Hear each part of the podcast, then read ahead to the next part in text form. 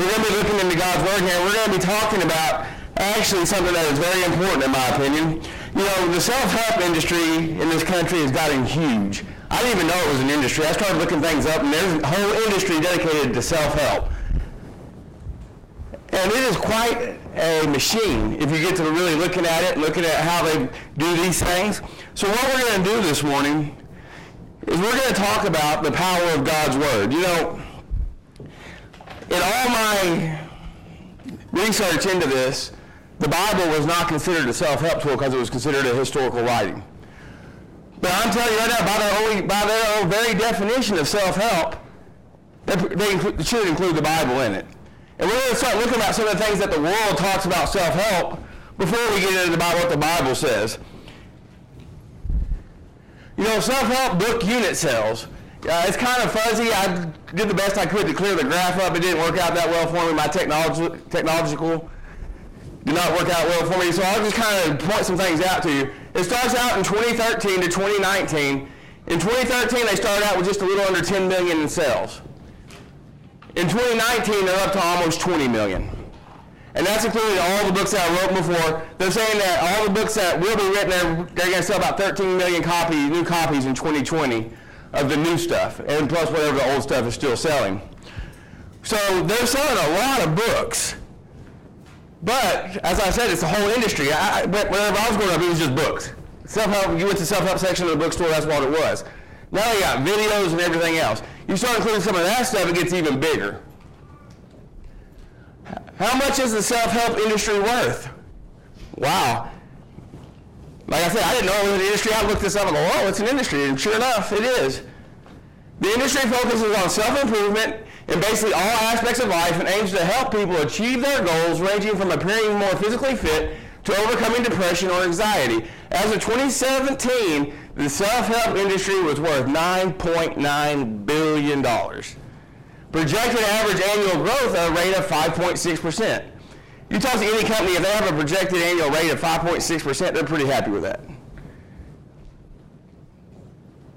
5% every year, I can make it 5% more than I made the year before, they're pretty happy with that. It has turned into a juggernaut of an industry in the United States. What is considered a self-help book? You know, I, said the Bible was not considered a self-help book because it was considered a historical writing by uh, this particular website I was looking at. We define a self-help book as any book written with the explicit intention of helping its readers change or improve some aspect of their personal or professional lives. Again, their own definition says the Bible should be included in that. We're going to point that out here in a little bit. But the whole point of the self-help industry is to change or improve some aspect of their personal or professional lives. You know, we all want to do better in our professional life. We may all want to do better in our personal life. And if you want to know how, just get in with this self-help people. They'll t- show you exactly how to do it. That's the thought in America. They're making $9.9 billion. Surely they know what they're doing. If they didn't know what they do, were doing, they wouldn't be making this money. The most popular self-help books. This was kind of an eye-opener because I've only heard of one of them, and I bolded the one I heard of. The rest of them I hadn't even heard of, really. Think and Grow Rich, over 80 million copies sold. I hadn't even heard of that one. It's the biggest seller of all time, evidently. The Alchemist, more than over 65 million copies sold. You can heal your life, over 50 million copies sold. Rich Dad, Poor Dad, over 26 million copies sold. This is what I heard of. The Seven Habits of Highly Effective People, and this number five on the list at 20 million. That's one of the ones I've heard of. The rest of them I don't even know that much about. Do not sweat the small stuff, just under 20 million sold. Who moved my cheese? I have no idea what that's about, but evidently it's about somebody that got something moved and don't know what. I mean, I don't know. I didn't go that detailed to find out what these books were actually about. The Celestine Prophecy, the Secret, and then The Power of Positive Thinking. I've heard of that one. That's why I've heard of two of them.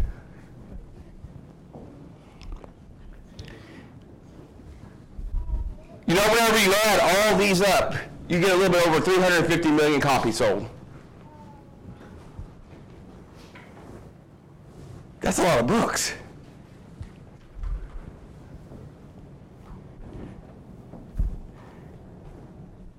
Average rate for Bible sales in the United States is about 50 million a year. They sell more in a year than these books have total, and a lot of them. Some of them sell 80, 65 million. You get down to the 50 million, you sell more Bibles in a year than they sold in the entire life, time of those books. When I looked it up,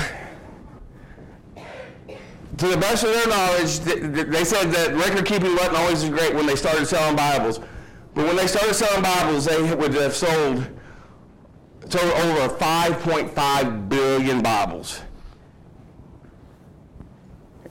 And that's just by taking the math they know, because like I said, record keeping probably wasn't great when they first started selling these things. 5.5 billion copies. All the books on the list that were on this website sold 2.5 billion. Every single self-help book on that list. Now, I don't know what they had to do to get on that list. 2.5 billion. The, the Bible more than doubled it. But yet it's not a self-help book. It's a historical document. Well, let's take a look. Your word is a lamp unto my feet and a light to my path. I have sworn and confirmed that I will keep your righteous judgments. I am afflicted very O Lord, according to your word, except I pray the free will offerings of my mouth, O Lord, and teach me your judgments. My life is continually in my hand, yet I do not forget your law. The wicked have laid a snare for me, yet I have not strayed from your precepts. Your testimonies I have taken as a heritage forever, and they are rejoicing in my heart. I have inclined my heart to perform your status, statutes forever to the very end. Very first sentence, your word is a lamp to my feet and a light to my path. I think that would fit in with trying to better yourself prof- professionally or personally. You know, if it's a light to your path, it's showing you which way you should go. It's showing you the way you need to be. God's Word can do that for you. It's the greatest self-help book ever written, I'll tell you that right now. Because all the authors of the other self-help books can't claim to be perfect. The writer of this can. It is inspired by the perfect God who created you. So he knows what he's talking about. He will guide our path if we let him. Well, you say, well, that's in the Old Testament. We live by the New Testament. Okay, we can do that. Let's look at 2 Timothy 3, 16 and 17. All scripture is given by inspiration of God. It is profitable for doctrine, for reproof, for correction, for instruction in righteousness, that the man of God may com- be complete, thoroughly equipped for every good work. Okay, so now we're talking about the New Testament. It's saying all Scripture. So everything that you have, what is it given for? It is given by the inspiration of God, and it is profitable for doctrine, for reproof, for correction, and for instruction in righteousness. It's made to make you better, make your life better, make you a better person, make you a better Christian.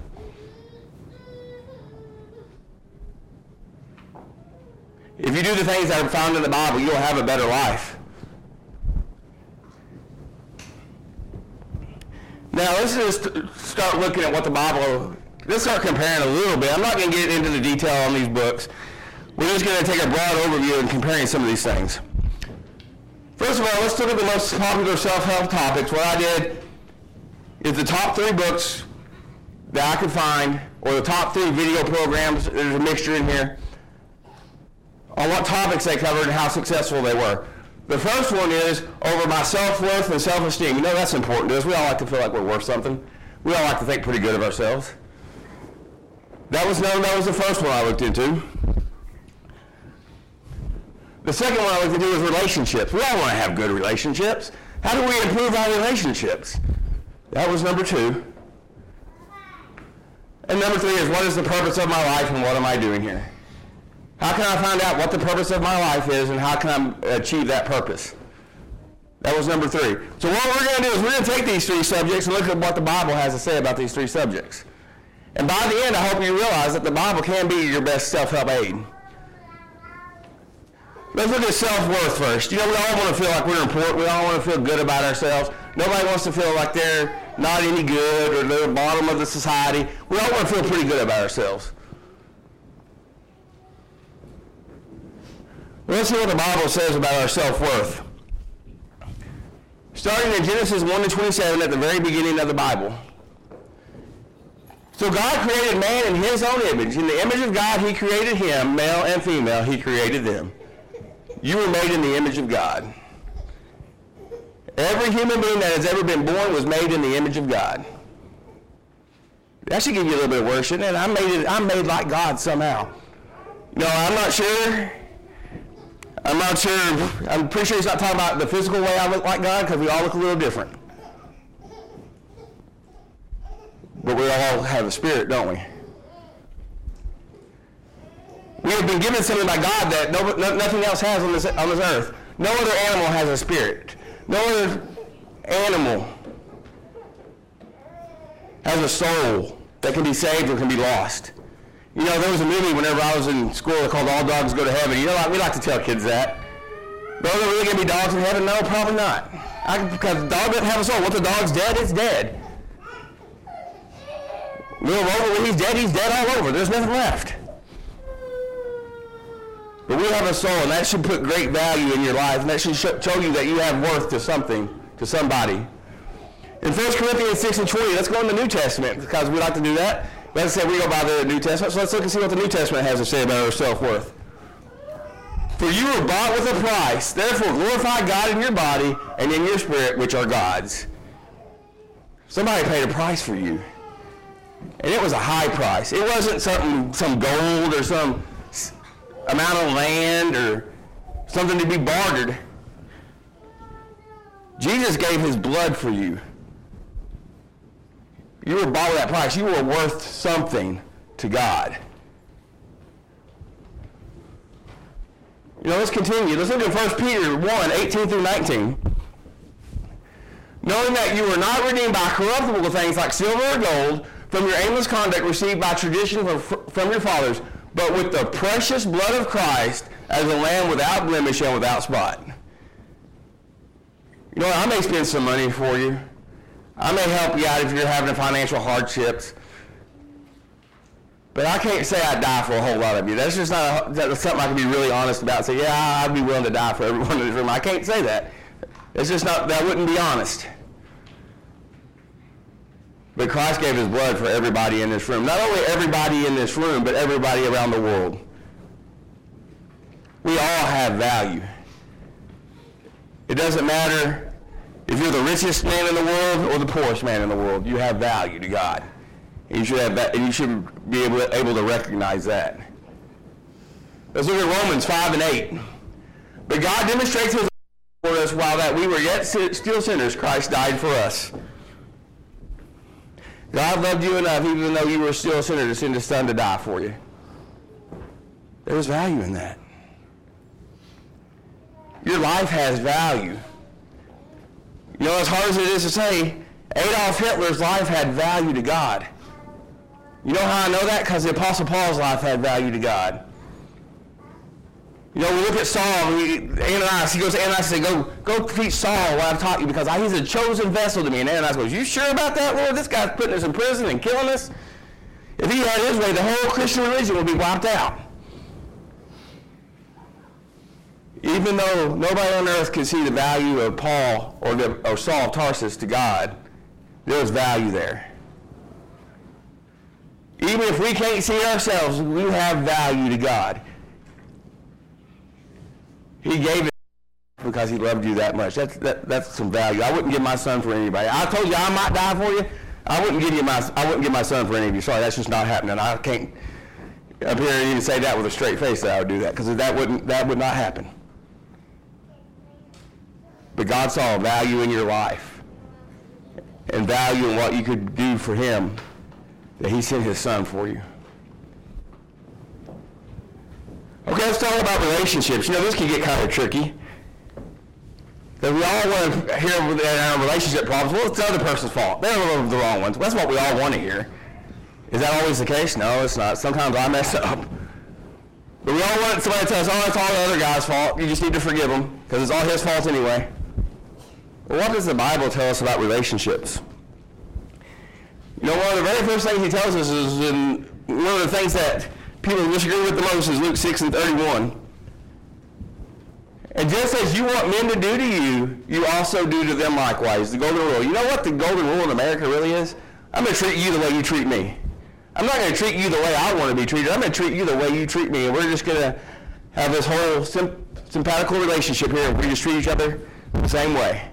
You treat me bad, I'll treat you bad. You treat me good, I'll treat you good. That's not what the Bible says. The Bible says treat all men as you would have them treat you. I don't want anybody to treat me bad. But am I willing to treat all people good? The way I want to be treated? You know, 90% of relationship problems can be fixed if you follow this verse right here. If we just treat each other the way we'd want to be treated, it'd fix a lot of our problems. Ephesians 5, we have the marriage chapter. You know, I'm not going to get into reading that, but it talks about how the wives should submit to the husbands. The husbands should love the wives. But let's get on this whole concept of I'm going to treat you how you treat me thing. There's one thing I have not found in there, and if you find it, please let me know because I would like to correct this if I just missed it. I didn't say, hear him say, the husband loves the wife as long as she submits unto him. I didn't hear him say the wife uh, submits unto the husband as long as he loves her. That's not how it goes. We're responsible for our own way we treat each other in relationships. The way I treat my wife shouldn't depend on the way she treats me. It's not in there. I wish it was. It'd make my life a whole lot easier sometimes. I wish it was in there that says, okay, treat people the way they treat you. I wish it was in there. It's not. I can't find it. And if you do find it, please tell me because I want to know about it. Because I would love to be able to go out and treat everybody the way they treat me. It'd just be, make my life a whole lot easier. I'd have a whole lot less stress just know, hey, however they treat me, I'm going to treat them back the same way. I don't have to work on being a better person. I don't have to work on treating them good. I just treat them the way they treat me. If they don't fulfill their responsibilities, I don't fulfill my responsibility. That's not how it works.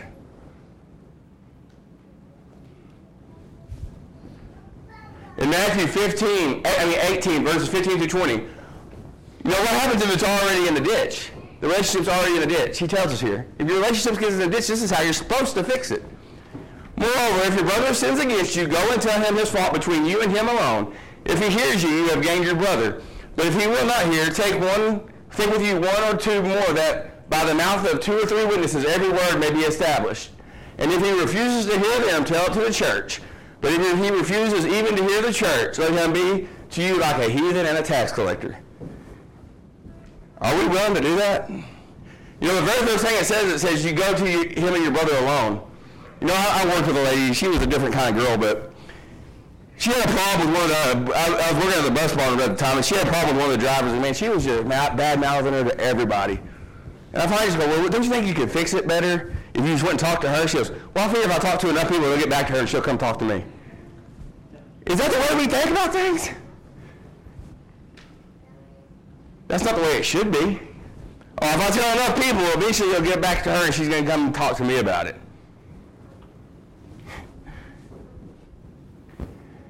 It says then, but if he will not hear you, take you one or two more by the mouth of two or three witnesses, that every word may be established. And then finally, he says that you need to take it before the church. You know, the problem is we want to take it before everybody before we go to our brother. We want to make sure we're, we want to make sure how people know we were done wrong and how we were in the wrong and how we were in the right, they were in the wrong. And we just want to let everybody know about it except the person that we actually have a problem with. That's not the way the Bible tells you to handle relationship problems. What is my purpose? You know, this is a big one. What is my purpose? What is the purpose of me being here?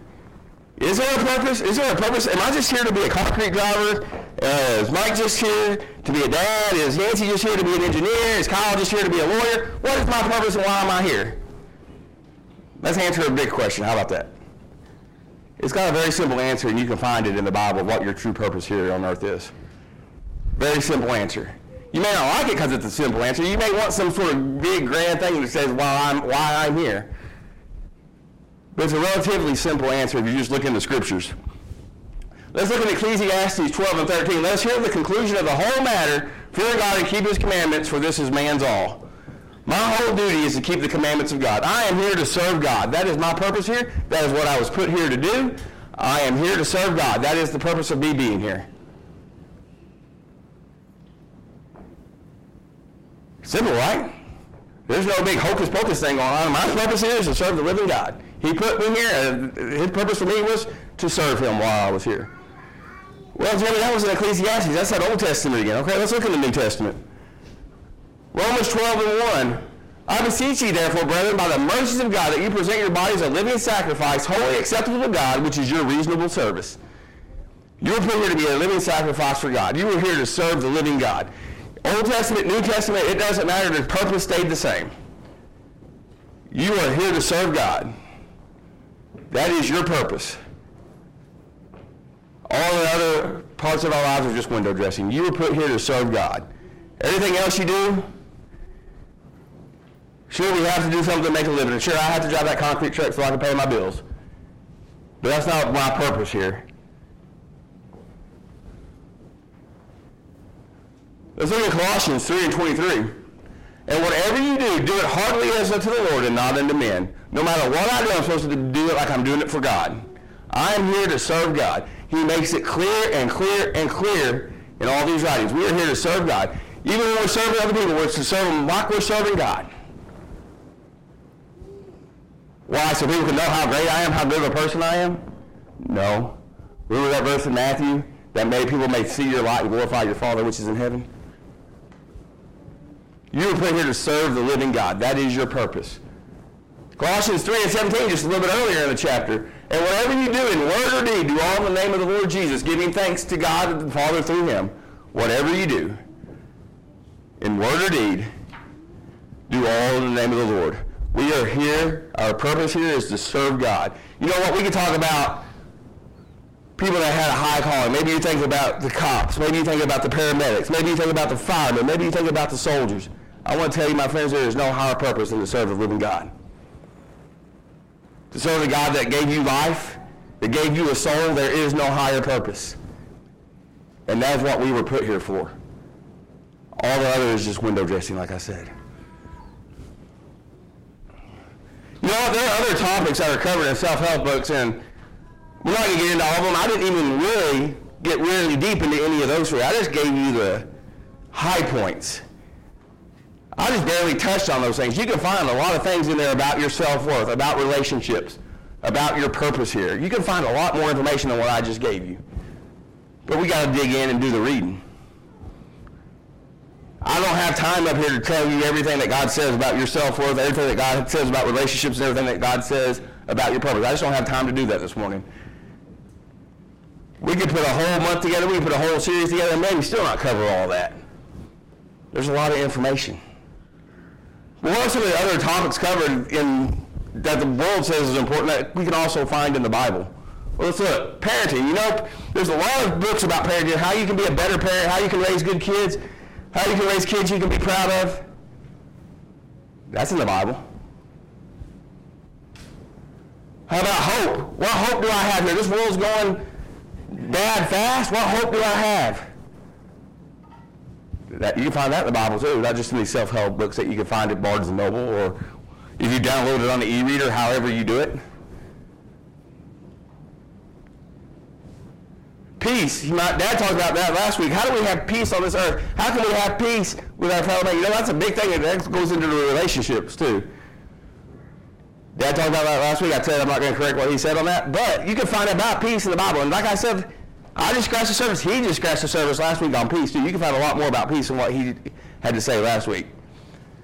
It's a fountain of knowledge in the Bible. How to handle guilt. You know, I did something wrong. How am I supposed to handle this? How am I supposed to make it right? There were a couple of books on the bestseller list about that. I've done something wrong. How do I make it right? Oh, I've done something wrong. How can I live with myself afterwards? You can find that in the Bible. How to have a happy life. Know we all want to be happy. there was a couple books that just basically tell you go step by step on how you can have a happy life, how you can make yourself happy. If you want to have a happy life, get in the Bible. It'll tell you how to have a happy life. Or any other problem you might have. You know, you may think you have a weird and exotic problem, but I promise you, you don't. You know, Scripture tells us we are not tempted. Uh, um, nobody Ugh. I had it and I lost it. See, you don't want to rely on men for self-help. Let's just put that right there. But we uh, we have a scripture that says that we're not tempted uh, in ways that other people haven't been. Basically, I have it in my head and I just can't get it out of my mouth. I'm, I apologize for that. But we're not tempted in ways that other people haven't been tempted before. We don't have sin problems that other people haven't had.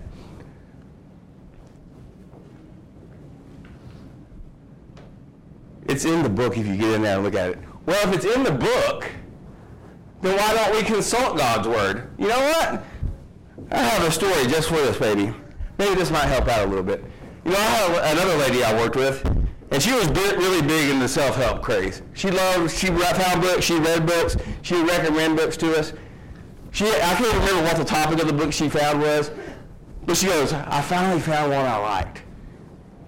And that in my head, I'm like, found one you liked? I go, oh, so you read them all until you found one that agreed with you. And she goes, well, isn't that what you're supposed I go, I don't know. If you want help, maybe you should find something that disagrees with you if you're not doing it right in the first place, but I don't know. I'm just a country boy. Maybe I'm not thinking right on that. I don't know. But is that what we do? We find one, we keep looking for one until we find one that agrees with us? I can go through 17 books, not find one that agrees with me. Oh, number 18 agreed with me. That's the one I'm going to go by. You know what? That was a problem in the biblical days. If we look in Isaiah, what do I do with my little clicker? If we look in Isaiah 30, 9 through 10, that this is a rebellious people, lying children, children who will not hear the law of the Lord, who say to the seers, Do not see, and say to the prophets, Do not prophesy to us right things, speak to us smooth things, prophesy deceits. Speak to us smooth things. Tell me something I want to hear. You know what? If you have a problem and you go into God's Word, I can't guarantee you you're going to like the answer. I can't guarantee you're going to like what it says. It may not be something you want to hear. But I can guarantee you one thing, it's what you need to hear. Because if you get in the book and do what it says, it'll fix your problems. You may not believe it. You know, we had a, my dad had a couple that he was helping out through some relationship problems. And he told them what the Bible said, and they said, that'll never work. And he goes, okay. He goes, why don't you just do this for me? Do it for six months, and then tell me how it's going after that. He went back after six months and goes, it's amazing. It's like we never had the problems to begin with. You may not think it's going to work, but it'll work. What does that book know? It was written over 2,000 years ago. People have changed. Times have changed. We may like to think people have changed, but we're the same kind of people. We still have problems in relationships. We still struggle with things.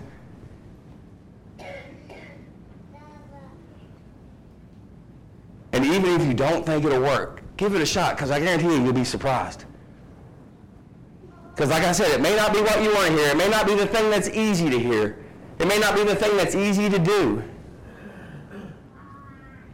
But if you get in the book and do the things it tells you to do, it'll make your life better. It'll make your relationships better. It'll give you a purpose to live this life. And so, so much more. Like I said, there isn't a topic I can think of that isn't covered somehow in the Bible. It is the greatest self-help book out there. Don't let them confuse you say, oh, it's just a historical writing. Because even by their own very definition of what a self-help book is, the Bible fits it perfectly. We just got to be willing to get in and do the work. And even able to, and do, do what it says, even when it's not what we want to hear. Because you know what I've realized? Whenever I read the Bible and it's something I really don't want to hear, is what I need to do the most. Whenever I read something I really don't want to hear and I really don't want to do, once I do it, I go, you know what? I really needed to do that. It's amazing how it works out. Don't let the fact that it's 2,000 years old thank you that there is no power in God's Word. Because it is the power of God unto salvation. It'll save your soul and it'll give you a purpose for living here. It'll t- give you a purpose for living a better life here. It'll show you how to have better relationships. And it'll tell you how to be pleasing to your Creator. I can't think of anything better than that. We just got to dig in and do the work. You know? We spend hours and hours and hours. When I was in high school, I can't tell you how many times I spent hours just studying. Why? Because I wanted to pass the class so I could go play football that weekend. That's why I did it, to be honest with you. I didn't do it because I wanted to learn the information. I wanted to do it so I just so I could pass the class and go play football that weekend. That's what I wanted to do. But I got in and did the work. Usually I learned some of it even though I didn't really wasn't aiming to do that. If we get in God's Word and we diligently search it, and we put those things in practice in our lives, we will have a better life here. And I'm not going to sit up here and say these self-help books have no value. I'm not saying you can't read them. I'm just saying why are we putting God's book on the shelf and reading what man has to say? You know, whenever I bought I bought a smoker, and I was having problems. And you know where I went whenever I had problems? I went to the little book they sent with it, the manufacturer's instructions. You know I didn't want to say? It amazingly fixed the problem on the smoker. It's amazing how that happens. God created you. Why wouldn't we go to the manufacturer of who created you on the advice to live our lives? Why would we trust other people he created instead of the creator himself? I don't get it. We put the Bible on the shelf and say, well, these guys know better about how to live in America today. No, they don't. They may think they do, but they don't. Get in the book and it will change your lives and you will have a better life. And it will be the best self-help book you ever own. If you've gotten away from his principles, you need to get back. If you've gotten away from studying, you need to get back to studying. You know, we, we talked about some things in Psalms and some things in Proverbs, and one of my favorite scriptures is meditating on the word of the Lord day and night. Very first scripture in Psalms. Do we do that? Or something we just put on the coffee table so people know we're religious when they come in our house?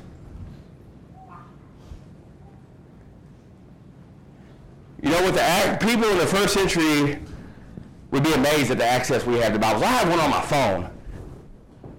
I have one I can put in my pocket and carry with me no matter where I go. You know what people in the first century would have given for that? I know what they would have given for it because they gave their lives for it without even having it.